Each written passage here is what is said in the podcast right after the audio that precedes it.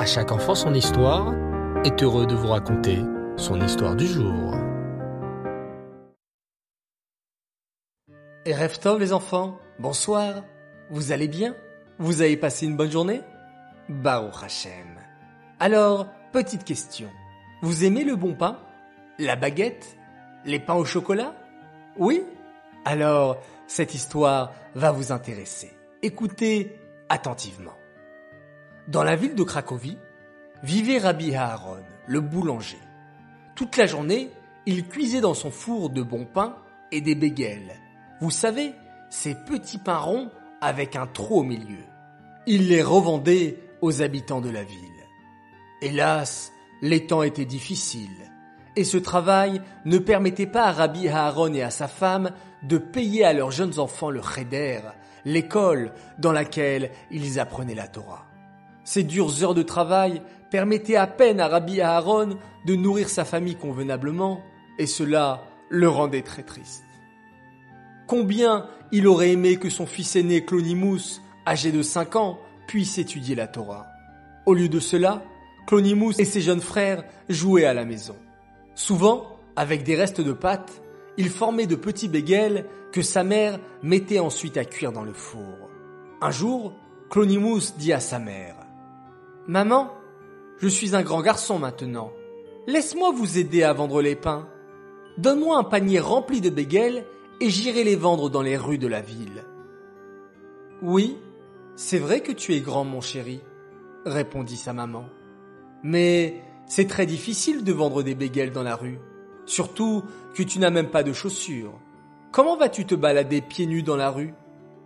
Mais Clonimous insista. Il était prêt à sortir pieds nus dans la rue, il n'avait pas honte de ce que les gens penseraient, pourvu qu'il puisse aider ses parents à ramener la parnassa, le gagne-pain à la maison. Il insista tous les jours, jusqu'à ce que ses parents acceptent enfin et lui préparent un panier rempli de bégels. Des bégels Des bégels tout chauds Regardez comme ils ont l'air appétissants, comme ils sentent bon, et en plus, à bas prix Des bégels Des bégels disait à haute voix Clonimous en arpentant les rues de la ville. Les passants s'approchaient de Clonimous et lui achetaient quelques bégels. Certains achetaient les bégels par besoin, et d'autres achetaient simplement par pitié pour ce jeune enfant qui était obligé de vendre des bégels au lieu d'aller à l'école et de s'amuser comme tous les enfants de son âge. Au bout d'un temps très court, le panier de Clonimous s'était vidé et sa poche s'était remplie de pièces de monnaie. Avec joie, il rentra chez lui et dit à ses parents Regardez, j'ai réussi à vendre tous les bégels. À partir de maintenant, tous les jours, je prendrai un panier plein de bégels et j'irai les vendre dans la ville. Les parents de Clonimous se réjouirent de l'argent qu'avait réussi à ramener leur fils, si jeune, mais si empressé. Grâce à lui, ils pourraient acheter de la bonne nourriture pour Shabbat, du poisson, du vin, des chalotes. Peut-être même qu'ils pourraient enfin acheter des chaussures à Clonimous et à leurs autres enfants. Les jours passèrent ainsi. Tous les matins, Clonimous aidait ses parents avec joie, tellement content de pouvoir faire la mitzvah de Avaem, du respect des parents. Un jour, une pluie torrentielle s'abattit sur la ville. Le petit Clonimous avait froid, car il n'était pas habillé chaudement comme tous les autres enfants. En plus de cela, il ne voulut pas que les bégels se mouillent et se ramollissent à cause de la pluie. Il décida donc de se réfugier dans la synagogue qui était à proximité le temps que la pluie ne cesse. En entrant dans la synagogue, il eut une vision magnifique. Des juifs de tout âge étaient assis autour de tables en bois, avec de gros livres ouverts devant eux, et étudiaient ensemble avec engouement et joie. Quel spectacle Clonimous était envoûté. Il resta de longs moments debout à les observer et à les écouter. À partir de ce jour, Clonimous décida de se lever plus tôt le matin afin d'avoir le temps de vendre tous ses bégels et de s'arrêter ensuite à la maison d'études pour écouter les belles paroles de Torah.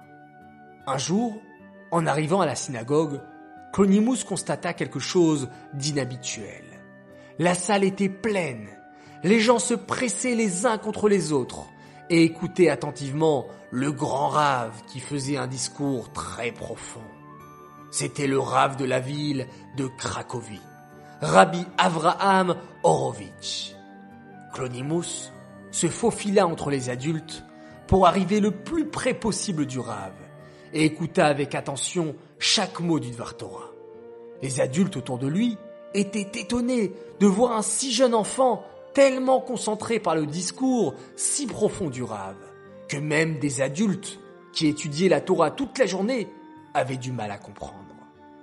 Quand le Rav termina son discours, Rav Mordechai, qui était le voisin de Clonimus, mais également un homme très riche et un grand Talmid Racham, se tourna vers Clonimus et lui dit Clonimus, que fais-tu ici dans le Beth Amidrash, dans la maison d'études? Que cherches-tu exactement ici? Pourquoi n'es-tu pas en train de jouer avec tes amis dehors? Oh, Rav Mordechai, moi, j'aime écouter les paroles de Torah, répondit innocemment Clonimus. Elles sont plus douces et plus agréables pour moi que tous les jeux d'enfants. Rabbi Mordechai se mit alors à se moquer de lui. Ha ha ha Tu aimes écouter la Torah?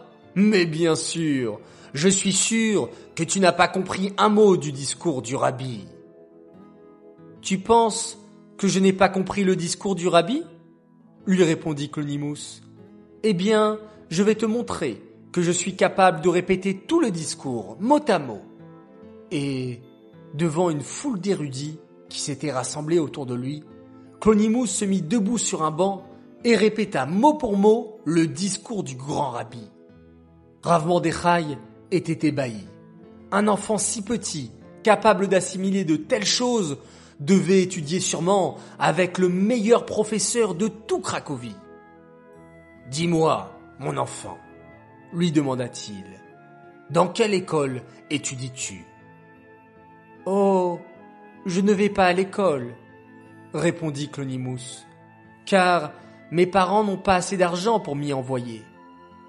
Rav Mordechai et les hommes autour étaient encore plus stupéfaits. Si un enfant qui n'étudiait pas la Torah était capable de cela, c'est certain que s'il prenait un bon professeur, il pourrait devenir un très grand sage en Torah. Rav Mordechai prit alors une décision. Il demanda à Clonimus de l'amener chez lui et de dire à son père qu'il désirait lui parler. Rabbi Aaron s'étonna d'avoir la visite du riche Rav Mordechai dans sa maison et lui demanda la raison de sa venue.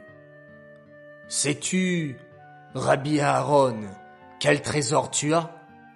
Ton fils Clonimus a hérité d'une grande intelligence pour l'étude de la Torah. Il pourrait devenir un grand érudit en Torah si seulement il allait au Cheder étudier. Alors, à partir d'aujourd'hui, je vous payerai tous les frais pour le nourrir, l'habiller et lui trouver le meilleur professeur qui puisse le faire progresser et lui apprendre la Torah à la hauteur de son intelligence.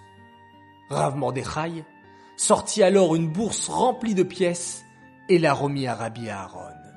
La joie de Rabbi Aaron et de sa femme était à son comble. Enfin, Hachem avait écouté leur vœu le plus cher, qui était que leur fils Clonimus aille étudier la Torah. Ils prirent alors un professeur, et Clonimus progressa très vite dans l'étude de la Torah et dans la crainte d'Hachem.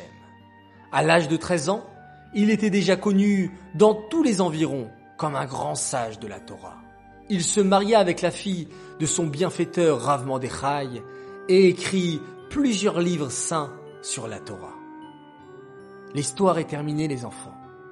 Quel beau parcours pour Clonimus, lui qui ne se plaignit jamais de ne pas avoir la même vie que ses copains, qui décida d'aider ses parents avec joie au lieu de rester jouer à la maison comme un enfant de son âge, mérita de devenir un très grand, un immense Talmid Chacham, un grand sage réputé par sa grandeur en Torah. Voilà les enfants, nous avons un bel exemple ce soir, à nous d'imiter ce grand rabbi Clonimus et étudions un petit peu plus de Torah chaque jour. J'aimerais dédicacer cette histoire à l'occasion de l'anniversaire de Lévi Yitzhak Biton de Sarcelles pour ses 11 ans. Tes frères et sœurs, Chaya Mushka, Chana, Rivka, Meir Shlomo, Shterna et Freda te souhaitent un très grand Mazal Tov. J'aimerais à présent faire mes trois coucous du soir. Premier coucou pour Eli, Mazal et Ephraim Cohen. Mon deuxième coucou pour trois enfants formidables, Shira, Eli et Anaya Kakoub, de la part de leur grand frère, un grand frère merveilleux qui s'appelle Aaron. Et enfin, mon troisième coucou pour des enfants extraordinaires qui m'ont fait parvenir une très jolie photo avec de très jolis sourires. Alors je voulais vous dire merci, Chirel, Avital et Shai Ben Simon. Les enfants, voilà, il est temps de se quitter, mais on se retrouve dès demain matin, Bezrat Hashem, et bien entendu, on fait tous ensemble un formidable schéma Israël. Laila Tov